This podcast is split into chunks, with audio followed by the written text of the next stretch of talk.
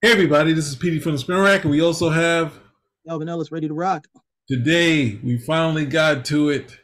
It had to happen. The choice that we all thought was going to be the perfect choice for the Fantastic Four and Reed Richards.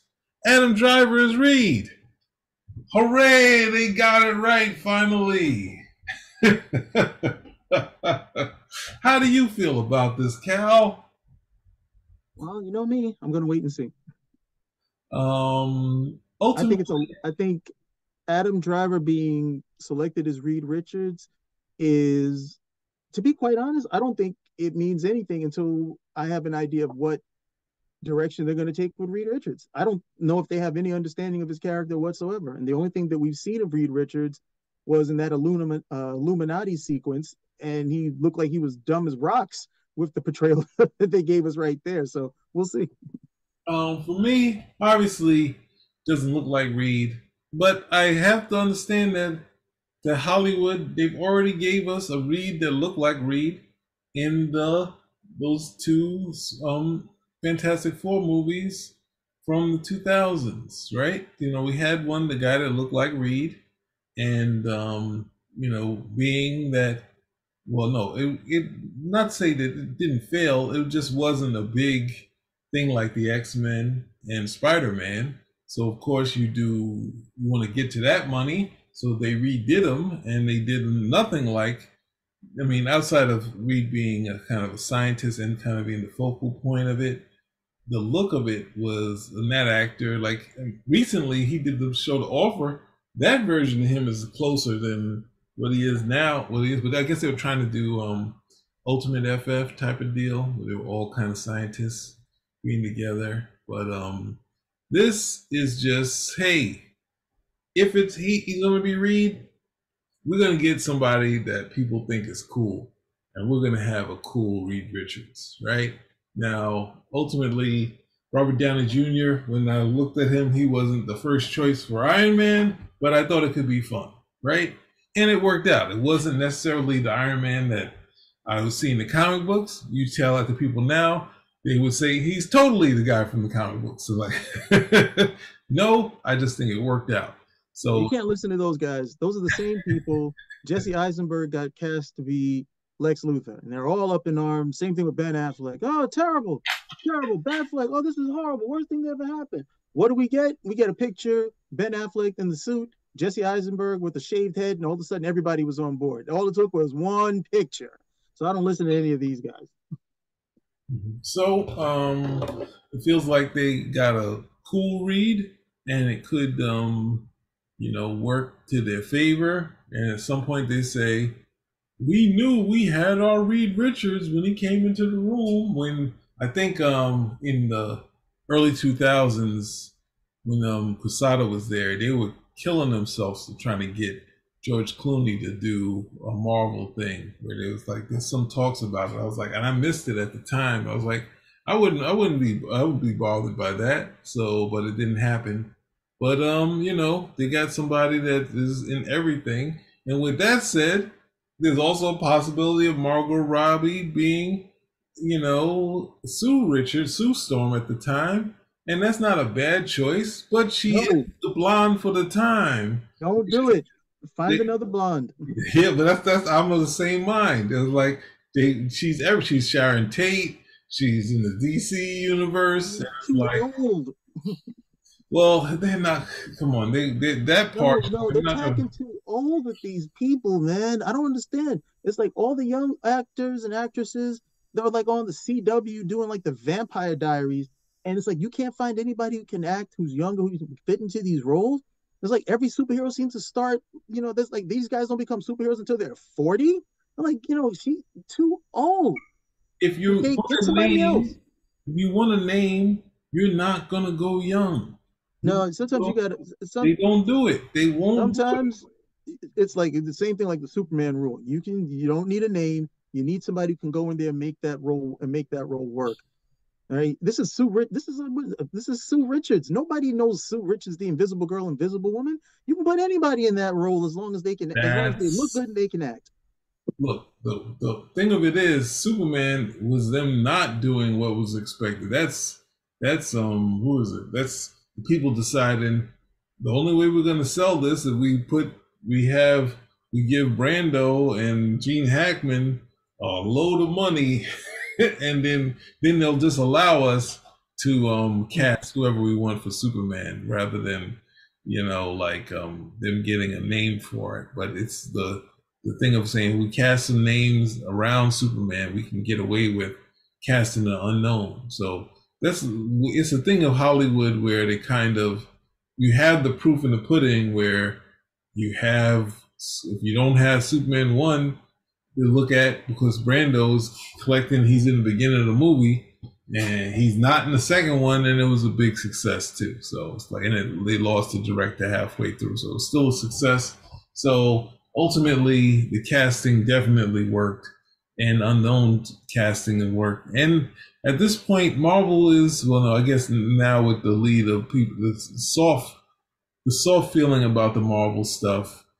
But at the same time, now they don't even want to accept the age difference between Reed and Sue. So how can you get her to be young? They they'll be like, wait a second, you need them. But yeah, but Hollywood, you know, the fact of it needing a name, the fact that they constantly go get people in there, you know, definitely the males, but females, females too. So it's just something they kind of do, which I can, at this point, it's too hard to, you know, to worry about that. Cause like, what was it?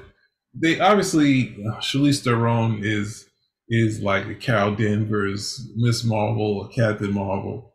And they're like, no, we're to go young, right? and they did, they get the one, they get the girl in there they totally undo the costume terribly. And then like Marvel's like, wait a second.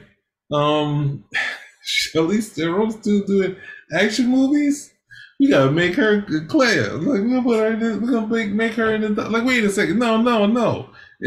if you're gonna use her, now she's an action packed Clea. Like, no, she ain't no uh, that's like yeah, later on she developed her um, you know, became the sorcerer supreme, but at the same time she was you know, she was someone that he helped and that was stuck in the dimension uh, that uh, Dormammu was controlling everything.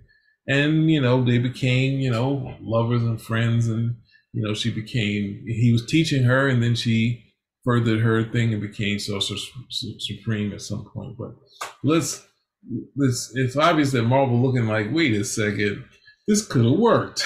we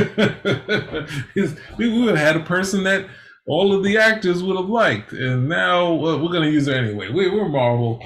You're you're now Doctor Strange's um you know um um uh, not partner. You're Doctor Strange and Kelly. So I hear you, but it's it's Hollywood. We can't really escape it.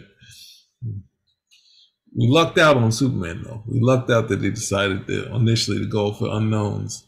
Even though I think was it um was it John was, was it Bill Murray? One of those guys. Initially, when they're talking about doing Superman musical, they want to go with a comedian. Like what? so, but yeah, here we got this. We got a name that they're bandying around to say that's him, but at the same time, um, what was it? Um, what was that?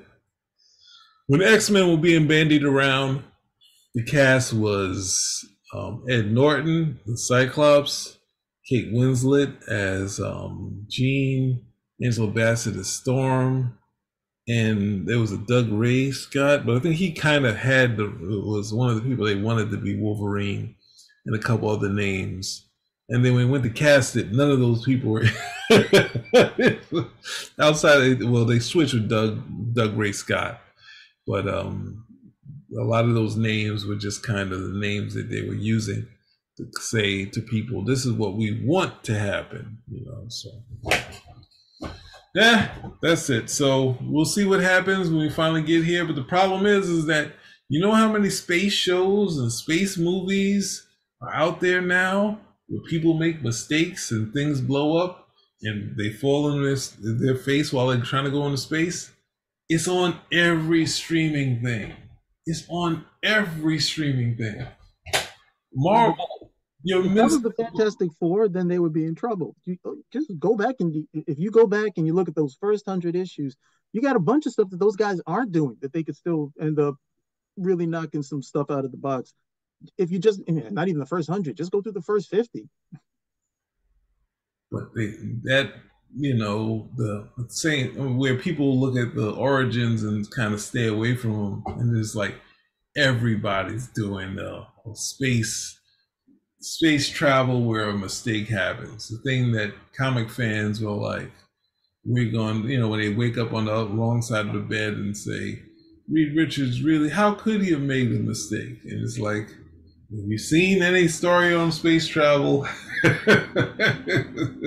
understand it's comic books and these as outgrowth of the outgrowth of the fifties um, space travel where they would do space travel where you didn't need masks.